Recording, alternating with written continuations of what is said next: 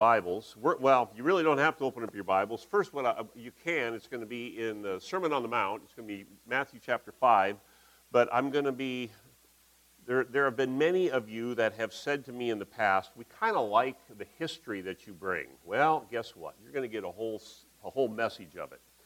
Because what I'm, this is what I'm trying to do. I'm going to be giving you stuff that is not in the Bible. I'm going to be trying to connect it to the Bible but I'm going to be giving you a whole lot of stuff that is historical and background. It has a bearing on the setting where Jesus gave the Sermon on the Mount. Because we can go to the Sermon on the Mount and say it took place at the north end of the Sea of Galilee, and there's three cities, Capernaum, Bethsaida, and Chorazin. And we can tell you that, and you go, okay, okay, we got it. But it doesn't give you a flavor of what was going on at the time Jesus was there. To put it real succinctly, it was a religious and a political mess. It was just a mess. So I want to give you that flavor so that you'll know what that's like. So, what I'll be referring to quite often is the map that you hopefully got when you came in. I'm going to be referring to that map a lot today, and hopefully, we got one that's more readable. And, Vaughn, Vaughn, would you make sure this lady that walked in got, gets a map? She just walked in. The, uh, what, what I'm going to do, what I did last week is I talked about four separate political groups, and there was maybe a fifth if you wanted to take a fifth. Uh, and I'm going to review those really quickly so those of you that weren't here can kind of be up to speed. There was, first of all, there was the Sadducees or the Herodians. The Sadducees and the Herodians occupied the area, and if, if the Sea of Galilee is a clock, the top of the Sea of Galilee is 12 o'clock, the bottom is 6 o'clock, and you can figure it out from there how the hands go. Well, the, the Sadducees and the Herodians were from 6 o'clock to 10 o'clock. That was kind of generally their area. 6 o'clock to 10 o'clock. The Sadducees did not believe in angels, they did not believe in miracles, they did not believe in the resurrection of the dead. The Herodians were pro Herod. They were pro Herod because they figured it would, it would expedite, it would further their cause if the Romans were friendly to them, and their cause was generally making money. It is believed that the Sadducees and the Herodians were the ones that were cast out of the temple. When Jesus cast the money changers out of the temple, they were the ones in charge of the temple. They were in charge of the high priest, and they had a lot of money. And usually, where there was money was where the Sadducees and the Herodians were. If you move on from 10 o'clock to about noon on your little dial on, on Sea of Galilee, that's going to be the Pharisees. Pharisees were very legalistic. Jesus had some of his harshest, harshest words for the Pharisees, and the Pharisees and the Herodians, they hated each other. Except, Scripture tells us in Mark that the Pharisees, they, they sided up with the Herodians because they had one thing in common, is they hated Jesus and they wanted to get rid of him. So they became friends strictly because of their hatred for Jesus. If you took the next little spot from 12 o'clock to 2 o'clock, that was generally known as the Zealot area. And the Zealot area, I talked about a city last week. Uh, it was called Gamla. Gamla is in, it's about 3 o'clock on your dial, somewhere in there. It's called Gamala or Gamla. It's right in there. And I, I gave a story about how the Romans tried to conquer Gamla and they did, and how thousands of Jews threw themselves and their grandkids off of the wall just because they didn't want to get captured by the Romans and be in slavery. Because you see, the, the Zealots had a, a, you might say, a law among themselves. They said God equals the government, and the only government they would accept was God. That left Rome out, okay? Only God could tax. This is a zealot question. Pay unto Caesar what is Caesar's, and unto God what is God's. Okay, that was a zealot question. Who do we, who do we pay taxes? Should we pay taxes to Caesar? That's a zealot question. In other words, Jesus, do you think that the Roman government is legitimate? The third one is death rather than slavery for a zealot. Hence, they had the city of Gamla and Masada. We're going to talk about Masada in just a little bit right after this. One more the, the zealots embrace the notion that violence will help the Messiah come. So they were a nasty bunch. I mean, they when you have zeal and zealots, oh, they yeah, they did that.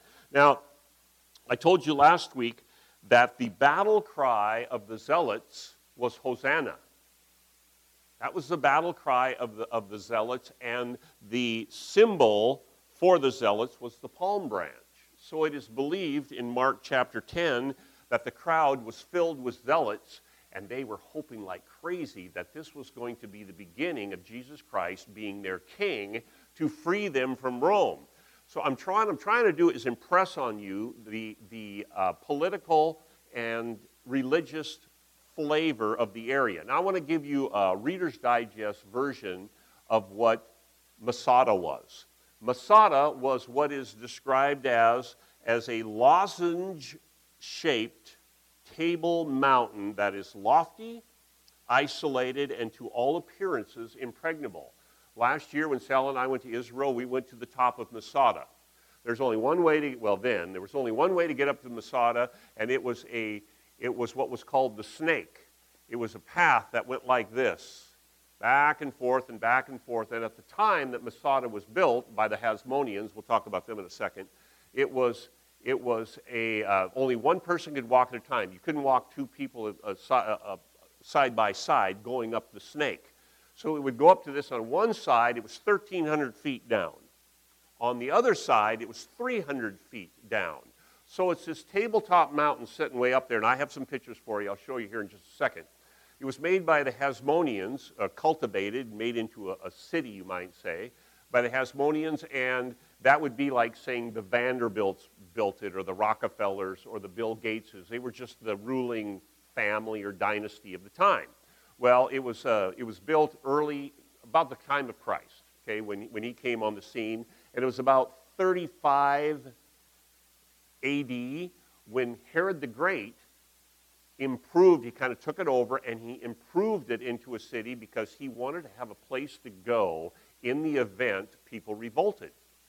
So he improved it, and then about 60 ish, 65 AD, the Zealots came along and they were called the Sicarii. They came in and they overcame the garrison at Masada. They took over the city and the Zealots were just as nasty to the Jewish people as they were to the Roman people. And the Jewish people threw out a bunch of them before the temple was destroyed in Jerusalem. They threw some out, so those outcasts went over to Masada and joined their ranks. And then when Herod destroyed the, the, the final temple, the second temple, then there was a bunch more that identified with the Zealots and the Sicarii, and they also went up to Masada, so that there ended up being 960 people up there. Now, part of the revolt, it took place before the temple was, was uh, leveled, which was 70 AD. So it was, it was a few years before that. Well, then it was about a, some say it was a four year revolt, some say it was an eight year revolt, but it was right around that time. The Romans, they put siege to Masada. And what they did, and I have a picture of it here, I'll run through the pictures here in a minute. But during, on, on, the, on the area of Masada that was about 300 feet down, they had Jews, Jews, that's the key thing here, they were the ones that moved thousands of tons of soil to fill in this valley so that they have a siege ramp going up to Masada. And, the, and it was what had happened is the Sicarii or the Zealots in Masada would not kill a fellow Jew. If it had been a Roman that was making the siege works, they'd have killed the Romans in a heartbeat.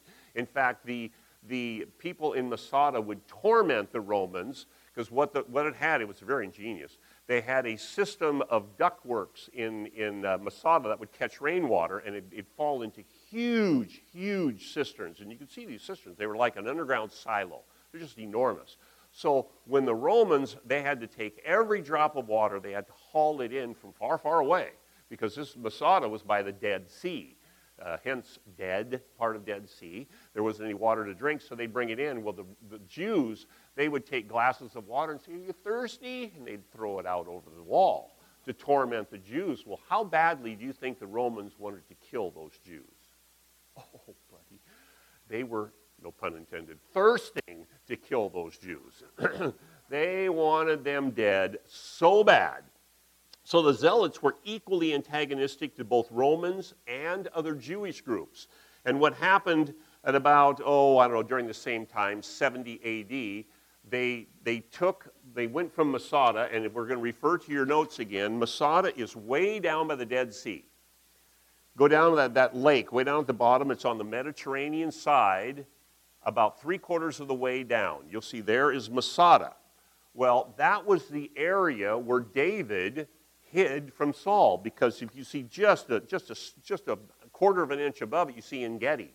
Okay, that's where David was fleeing, and there's all kinds of caves around there, and it, it, you can live there because there's certain areas in those rugged mountains where water will come through the cracks, and it's like an oasis. So you can certainly live there if you know where to get the water. so Masada, the people there would, they went down to En Gedi, the, the Sicarii and the Zealots, and they raided the En Gedi area and they killed some 700 inhabitants. Well, that kind of triggered the Romans going down there and suppressing this uprising.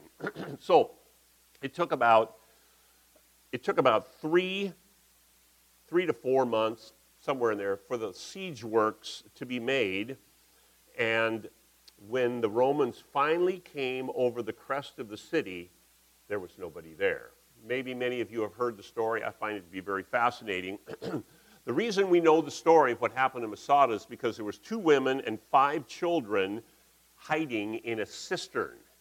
So they lived. But everybody else, there was 960 of them, and you figure five, what do we got? I don't know, two children and five kids, so there's seven. So there's, do the math. 955, 953 people were dead. Now, this is the difficulty, is in Judaism, there is a prohibition against committing suicide. So what they did is they took the leaders of the Sicarii slash zealots and they cast lots. And whoever was given the lot was the last person to die. So if we had 12 men up here, you would kill your family, you would kill whoever was assigned to you, and then of the 12, the one who got the lot, he would kill the other 11. So only one person out of the remaining 953 would commit suicide because it was prohibited in Judaism. So you had one person would kill the, the, the 11 leaders or whomever and then would, would take his own life. And they did. And we would not know this story except there was two women and five kids that were in the cistern, and they said, this is what was said by the leader of the, the Sicarii before they killed themselves. Since we long ago resolved never to be servants to the Romans, nor to any other than to God Himself, who alone is the true and just Lord of mankind, the time has now come that obliges us to make that resolution true in practice. We were the very first that revolted, and we are the last to fight against them. And I cannot but esteem it as a favor that God has granted us, that it is still in our power to die bravely and in a state of freedom to this day, when you finish boot camp in Israel, the candidates go up to Masada and they say, Never again will Masada fall. I want you to have a flavor for the radicalism that Jesus was confronting whenever he gave his teachings or whenever he did his miracles or he gave his Sermon on the Mount. These are radical people. They are so radical, they'll kill their grandkids, their kids, their wife, their friends. They will do it. I mean, this is radicalism on steroids. And for one sect, we have the Sadducees, and Herodians, the Pharisees, and the Zealots. And we're going to talk about the Decapolis here in just a little bit. But here are some of the pictures. Let's see. Trying. What do you think, Steve? Oh, haha. Sure, it's turned on. sure, thank you. Okay, and uh, we're going to do, do the little pointer here. There it is. Okay, this, this is an, the area where they kind of lived. This was where they do crops and stuff like this. They'd have like a synagogue and stuff over here. This is just the tail end of the siege work. Sal and I were in there, and it, it was a cool, what we would call a cool day by our standards. Macaroni was it hot up there. And that was a relatively cool day because it's, it's way up there. Now, these, there's a house here, there's a house here, and there's a house here. And that is the improved dwellings that Herod made. So that when Herod went there, he had a million dollar view, and it was right along the side. So there's Herod. That's the, the three places that he would switch from one to the other. When you looked out those porticos, you could see for a hundred miles, and you're virtually 1,300 feet high, and there is nobody that's going to touch you. The next one. There's, there's a dis, more distant view of what it looks like. You can see the steep, steep hillsides. I mean, it, you're not going to climb up there. So, what the Romans did is they came around here, and wouldn't you know it, the battery started to die, and it did is you can see the siege works there on the right. So they, that, that is where the Romans eventually they brought in tons and tons and tons of, of stuff. If you have this, that'd be great. I don't know how long it'll take, but that's all right. They had tons and tons of stuff. Steve, if you can go to the next, the next uh, slide, please. This is called the snake. And now it is improved for modern terms. They put some concrete in there and railings and stuff like that. But generally, you can see it goes back and forth. You either walk that way, which people did, and they would walk up one way, and that was okay, but to walk back was really the pits because you, you'd be dehydrated. And I mean, there's not a lot of water up there, even for tourists. But that, what we took was a gondola that takes it right up to the top of the railing. Oh, yeah. You, you see how far it is to walk, you go, I'm taking that gondola. I'm not messing around with this. The next slide. There's not, okay, then we go to the next one. We're going to be talking about this next. You can leave it there. I'm going to be there for a little while. If you're going to be looking at, and I'm encouraging you to look on your map, and you're going to see at, at uh, 2 o'clock to 6 o'clock, you're going to see in great big letters Decapolis. Decapolis. You can see it right, right uh, south of the Sea of Galilee. Great big letters, Decapolis. Decapolis is, by definition, Deca is 10, polis is city, 10 cities. And what had happened is we all know historically that Alexander the Great conquered the then known world. And he, he, he fought and he fought and he fought and he conquered everybody until virtually everything that he wanted conquered was conquered. Well, the other side of this is his soldiers were tired. They had been fighting for years and they were tired of not being at home, having a family, being with their wife and their kids, maybe raising some cattle. They were tired. So, as a reward to many of the soldiers, Alexander the Great gave tracts of land in the Decapolis area. And 10 cities were brought up there. These were non Jews, they were pagans. They were absolutely pagans. They worshiped a god by the name of Pan. P A N, Pan. the, the, it was thoroughly a, Jew, a, a non Jewish, rather a Greek culture in the Decapolis area. Thoroughly, thoroughly uh, a, a, Greek culture. Well, hold that thought right there, okay? I'm, I'm gonna, I just told you all that information. I'm going to go over here for a minute. I'm going to tie these two together. There is a rabbinical tradition that when the Israelites began to conquer the land of Canaan. And after the land of Canaan was conquered, there were seven tribes of Canaanites who moved from the northern Mediterranean side of Israel. They moved to the Decapolis area. That is rabbinical tradition. And what we find very interesting is when you look in, and I can tell you the, the passage. When you look at Mark chapter 8, in fact, Mark chapter 7, verse 31, says that Jesus was in the Decapolis area. It says it right there, Mark 7 31. But Mark 7 or Mark 8 talks about Jesus being in that particular region where he fed the 4,000. Okay? And here is your trivia question for the day. If you can do this one, you're doing way better than me if Jesus fed the 4,000 in the Decapolis area, how many baskets of leftovers did they take?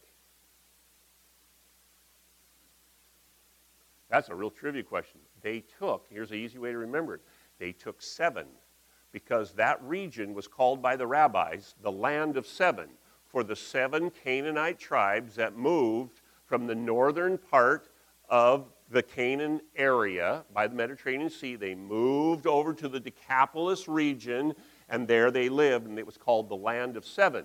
So if you were to check in your Bibles, and you don't have to now, the story of the prodigal son, where the prodigal son says, I want my inheritance now, and if you check it, it does. I want my inheritance, and then he went to a distant country. It's believed that distant country was the Decapolis area because it was non Jewish, it was pagan. The, the sacred animal of the god Pan was a pig. Well, what did the prodigal, when he ran out of money, who, who did he feed? He fed the pigs. They think that's where, that's where this young man went in the story and it would, it would say that the father got up. This is adding to scripture, by the way. See, it's not gospel, but it seems very probable. The father would get up and he, would, he could look out to a distant country and have his heart was longing for his son to come back because he could look out across the Jordan River into the Decapolis area. This area that was Greek, pagan, worship pagan gods. so the Decapolis area was that over there. Now, on the other hand, when you have the Mediterranean side of the map, that was referred to as the land of 12. You have the land of seven on the Decapolis side, the land of 12 was on the Mediterranean side, representing the 12 tribes of Israel. And Jesus also did a miracle there where he fed the 5,000. And having heard about the land of seven, how many leftover baskets do you think Jesus picked up, or that was picked up after that? Twelve, that's right. Twelve. And what is really interesting is the rabbis in, in, in Israel think these are very significant and important numbers, but they still don't believe that Jesus is the Messiah. you kind of go, what? What? How is this? Now, that doesn't change our theology. It doesn't change anything about what we believe in the Bible. However, what it does give, give uh, importance to is Jesus took the time to go to a pagan, despicable area and he performed a miracle there where he fed the 4,000. In, in that vein, I'm going to give you another story regarding when Jesus went 28 miles from the generally the area that he spent 75 to 90 percent of his time, they're not sure, but 75 to 90 percent of his time, was in the north end of the Sea of Galilee, Chorazin, Capernaum, and Bethsaida. You can see they're all listed right there. It's like the triangle of Everson, Sumas, and Lynden. He spent 75 to 90 percent of his time right there, and one day, he, him and his disciples, with Jesus leading the way, they head north. Where are we going? Where are we going? Because from 10 o'clock to noon is the Pharisees. From noon to 2 o'clock is the Zealots. From 2 o'clock to 6 o'clock is the Decapolis area. And, and, and folks, please understand, I think you do, but please understand, those weren't defined lines. They were kind of wavy lines like this, and sometimes they'd, they'd intermingle and do whatever. And this is one of these intermingling types.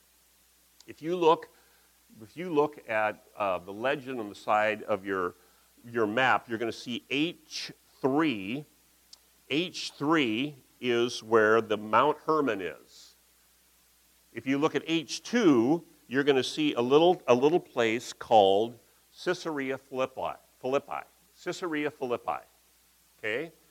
That's H2 for Caesarea Philippi. It's right there.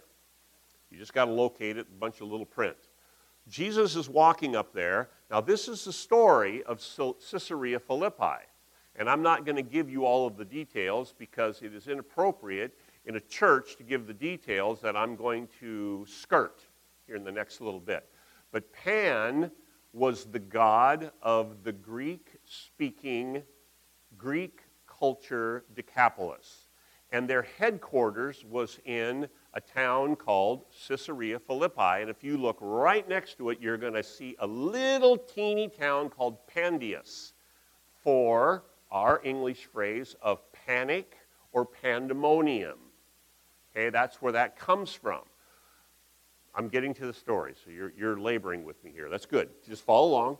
Is what had happened is in about 335, 335 BC, Alexander the Great came along to this place called Caesarea Philippi, and he made a city right there. Sal and I were at this city too. We'll talk about what that means in just a minute. And at the base of Mount Hermon at Caesarea Philippi was this cave. And out of this cave was coming some water. To us, that means absolutely nothing. To the ancients, that meant a ton. So, uh, Alexander the Great in 335 BC made a town there, and it became the center, the world center of Pan worship. This is what was believed. The, in the religion of the ancient world, it was believed that male and female gods had sexual relations. Now, I'm going to be talking about some things here that for a church is sketchy, and I know that. But there's a reason I'm giving this to you. There, there's a reason I'm telling you this. Rain was the sperm, and the crops, lamb, and babies were the fruit. Then the gods went to the underworld, and it stopped raining, and along came the dry season. Hopefully, the gods would come back. In Greek, the underworld was called Hades, and in Hebrew, it was called Sheol. Okay? It is a dark, dreary, watery place, and it is under the earth. So, whenever there was a body of water or water coming out of the ground, they said, That is the gates to the underworld, or that is the gates of Hades. That's what they thought at the time. Every year in the spring, the gods would go into the cave down to the underworld.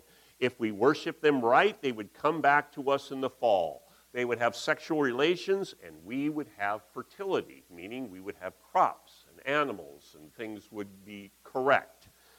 The Canaanite gods were there was Pan, and they think it merged with Asherah and Baal.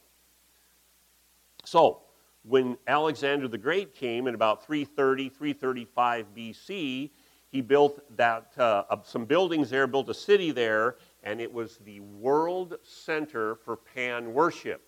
We could also we could liken it to this: the center of Catholic worship for the world is the Vatican. This was the same thing. The center for pan worship was in Caesarea Philippi. That's where it, it's, the same, it's the same type of imagery that you're getting here. So, the town was called Panias for panic or, or pandemonium, and then it was changed to Caesarea. Well, they couldn't do Caesarea because Caesarea was already taken because there's a town by the name of Caesarea on the, Meridian co- on the Mediterranean coast, so they changed it to Caesarea Philippi. Okay, why did I give you all this information? Because it says in, in Matthew chapter 16, Peter's confession of Christ. And this is the setting where Jesus came in and where he was teaching. When Jesus came to the region of Caesarea Philippi, he asked his disciples, who do, you, who do people say that the Son of Man is? Now get this. Jesus is in the area, I call it the triangle. You got Chorazin, Bethsaida, and Capernaum, north end of the Sea of Galilee.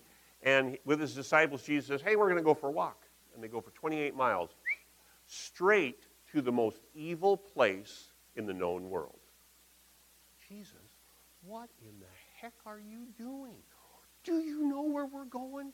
This is the most horrible place you can ever describe. And frankly, folks, I toned it way down because they had orgies, sacrifices, celebrations that we don't talk about, whether it's in here or out there. It was a nasty, nasty place. And Jesus is walking straight for it. And it is believed that he was standing right in front of this cave, which was the center of Pan worship because they call it a river was coming right out of this cave. Now, you and I, in a watery, in a rainy country, we would say it's a nice creek. We would. It is not the Nooksack River, folks, let me tell you. It's, it's maybe from me to Fred wide and maybe about a foot deep, if that. Now, we may have been in the dry season. They call it a river. I call it just a little bathing pool. But for them, that's a lot of water, and that is the beginning of the Jordan River. It's right there. So they would, it, it, is, it is believed that Jesus was standing at or near, right there, and he says, Who, who, do you, who do you people say that I am? Then he replied, Some say John the Baptist, others say Elijah, and still others Jeremiah or one of the prophets. But what about you? He asked. Who do you say that I am? And Simon Peter answered, You are the Christ, the Son of the living God. And if I could editorialize on this, I'd say, The Christ, the Son of the living God, and certainly not this junk. Okay? Adding that. Certainly not what we're looking at, Jesus. You're the Christ, the Son of the living God. Certainly not this. You've got to be kidding. Why are we here? Jesus replied, Blessed are you, Simon, son of Jonah, for this was not revealed to you by man, but by my Father in heaven. And I tell you that you are Peter, and on this rock I will build my church, and the gates of Hades will not overcome it. I will give you the keys of the kingdom of heaven. Whatever you bind on earth will be bound, in he- bound on earth, and whatever you bind in heaven will be bound in heaven. Does it make sense now that you have this passage where Jesus is basically saying, hey, this is the, the, the, religion of the day. Who do you say that I am? Who do you say that I am? The gates of Hades was exactly what the people believed the water coming out of the earth represented. And what we do, what we are as a church is we are to go on the offense. This is not a, a defensive statement where we huddle up and we hope that the gates of Hades will not prevail over us. It is an offensive statement where we are to attack the gates of Hades and they will fall. Our mission is to do something about the evil in the world. That is what this means. You go to the next picture. Please. There you go. That's just another picture of the same thing. It's just, it's just a big open cave, and it really doesn't go anywhere, and there's just water that's just seeping up out of the ground, and it was a major deal in its time. Next picture. This is, this is looking crossways from it. It's not a huge area, maybe an acre. I mean, we're not talking kingdom size here. It's just, it, it, and you can see the structures where the people are standing in the forefront. That was probably a temple to Augustus. Then you had another structure in the back that was a, a temple to, to the shrine of Pan. And then you went to the furthest one, and that was the shrine of the sacred goats because those goats that were there, they were sacred and they were handled with kid gloves. Do one final picture. This is kind of an artist's rendition of what that may have looked like in years past. I can't emphasize enough to you that this was a major deal at the time of Jesus so Jesus is coming on the scene with the Sermon on the Mount, and he's talking about, Blessed are the poor in spirit. And people are going, What? You got to be kidding me. What are you talking about? I mean, you've got, you got the Sadducees and the Herodians, they're in it for the money.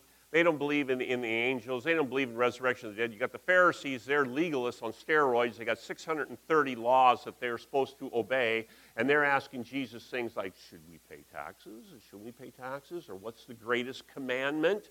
What's the greatest commandment? He says, love your neighbor. Love your neighbor and love, your, love yourself. That isn't it. But love your neighbor. Love the Lord your God with all your heart, with all your soul, with all your strength, and all your mind. And second unto it is this, is love your neighbors yourself. Okay, that was the greatest commandment. That's the Pharisee question.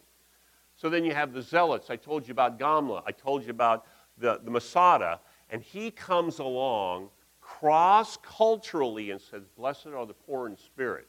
Meaning, you don't have pride. You're not in this for you. Is you have humility. And they're going, What? Nobody in our region believes that. Nobody. Not a single person. It's all get what you can get because Rome is going to crush you. And if they don't crush you, the Jews, in whatever sect they may be, they're going to get you as well. One other group I didn't bring up was the Essenes. The Essenes were a group that separate equals holy. And they were down in the Engedi area, way down there by Masada. They were, they were loners. They were all by themselves. So that gives you an idea of what it was like when Jesus came onto the scene. Now, when Jesus was, was first starting his ministry, and the Sermon on the Mount is the beginning of his first ministry, there was a lot, and there could have been like a couple dozen. You, you read various various accounts of how many messiahs were out there and they were trying to heal people. They're trying to do something else. I have a rather funny photo. Go ahead, the next one. So I tried some faith healing. So far, I've cured a ham. I thought that was kind of funny myself, so I thought I'd throw it in there. Go to the next one. We're going to start on the uh, back of the bulletin, and I'm just going to try and get the, get the setting for this. Is what you see on the, on the Sermon on the Mount is the people in Matthew chapter 5. Matthew chapter 5 says, Now when he saw the crowds, he went up to a mountainside and he sat down, and his disciples came to him and he began to teach them, saying, or he, he opened up his mouth and said, First of all, the crowds are there and the disciples are there. Jesus is not teaching to the crowds, he is teaching to his disciples. The crowds are welcome to listen, they're welcome to be present. And I left it off last week by saying it is no different than we have a group of people in here that are listening to God's word, and some of you are believers and accepted Jesus Christ as your Lord and Savior, and it is to you that I am primarily teaching but it is the people that are visitors, or maybe they're skeptics, they're doubters, they're seekers, or whatever you want to call them, but they have not yet accepted Jesus Christ as Lord and Savior, just like Jesus is preaching and teaching and welcoming the crowds to listen in. The same thing is here. We're teaching to believers, but if there is somebody in the audience, whether here or elsewhere, that is not, they are welcome to listen in, and we believe that the work of the Holy Spirit will prime or prick the heart of someone so that they will see their need for the Savior and hopefully come to Him in repentance to be saved. So, the primary thrust of this is, is Jesus is talking to the disciples, and when it said he sat down, that means it was official. It's like a, a, a, chair of a professorship. Is a person has a chair, meaning it is an honored position. It's the same thing with the Pope. When he's standing, it is informal conversation. If the, if the Pope takes the chair and then says something, then it is official proclamation.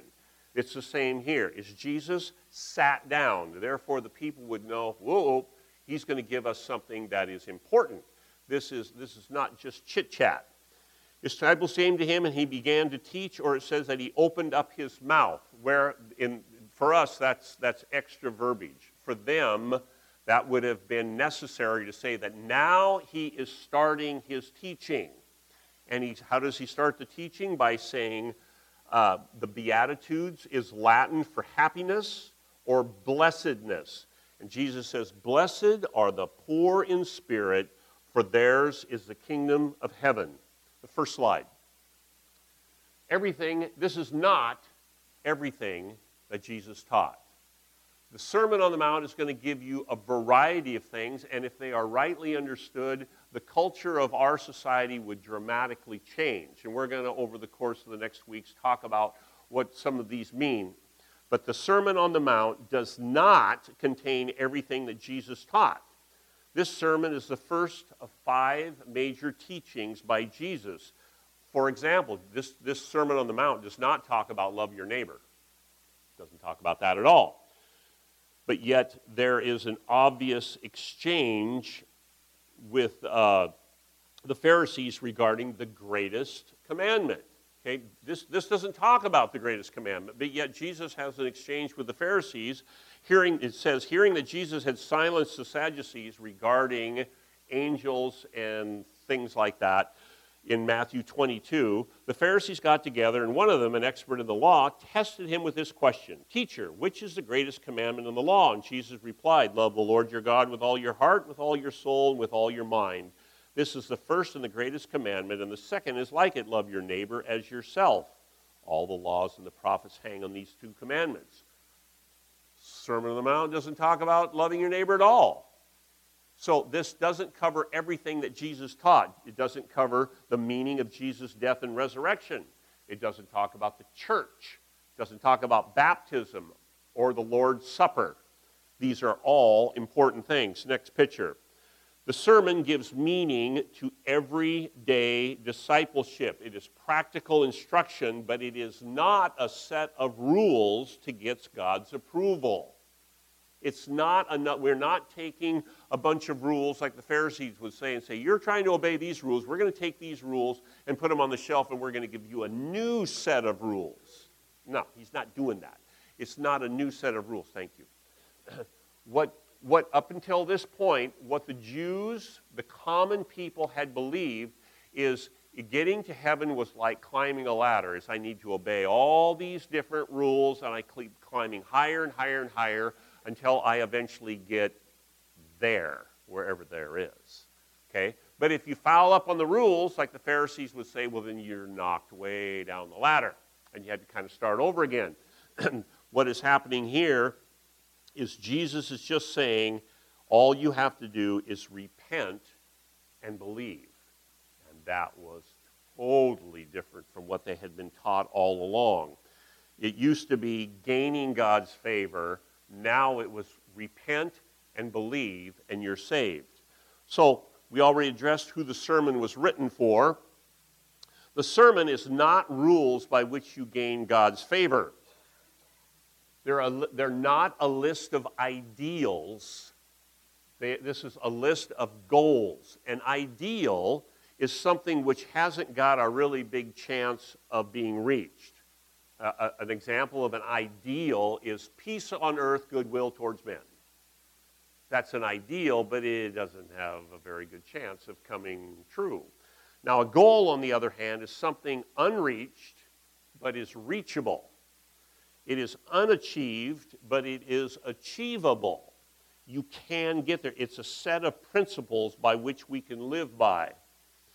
So we have, starts out with blessedness, and blessedness, the definition you could say of blessedness is blessed are the poor in spirit. Blessedness is a deep contentedness based on the fact that one's life is right with God.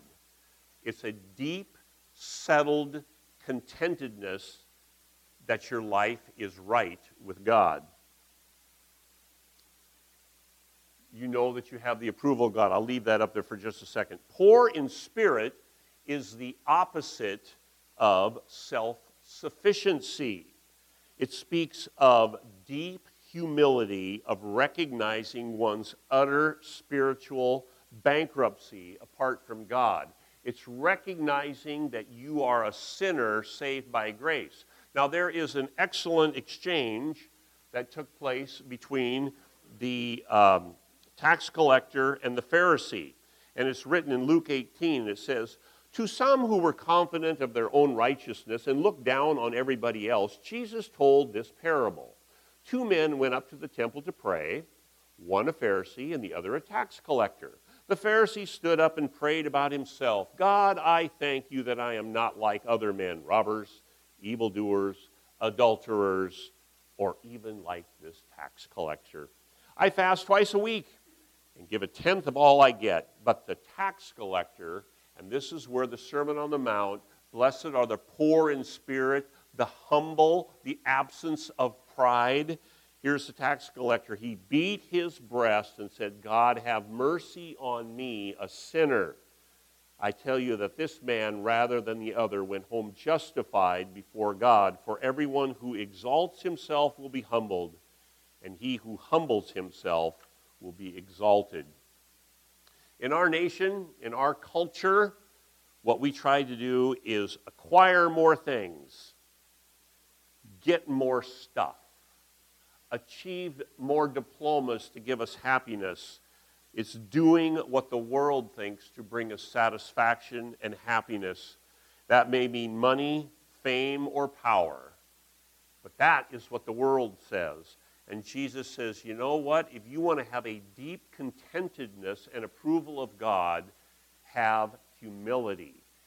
Get rid of your pride. And I think I have said it from this pulpit before, and I'll probably say it again because that's what happens when you get older, is there is only one sin in the Bible that God actively opposes. There's only one.